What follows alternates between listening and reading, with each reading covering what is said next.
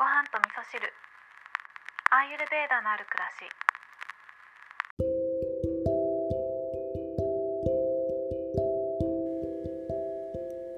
こんにちは。アーユルベーダアドバイザーの土井京子です。今日はお風呂に入る時間のお話をしたいと思うんですけど皆さんお風呂って何時ぐらいに入ってますかね？私はいつも平日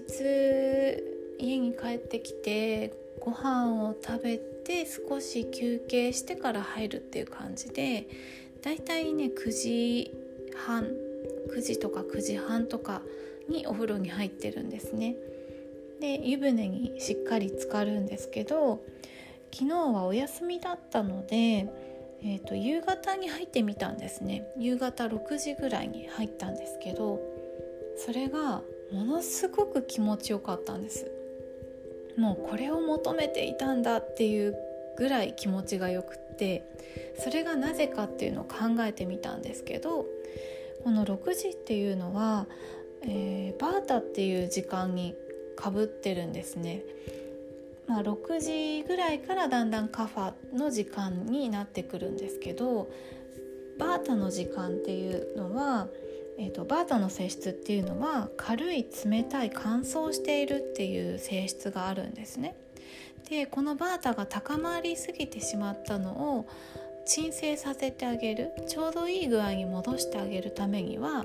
相反するものを与えてあげる、えー、似たものが似たものを引き寄せ相反するものがバランスをもたらすというのが絶対的原則ということで以前ご紹介させていただいたんですけどアイルベーダではこの自然界の絶対的原則をとても大切にしてるんですけど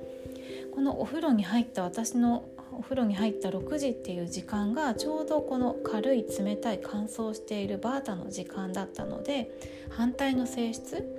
重い温かい湿気てる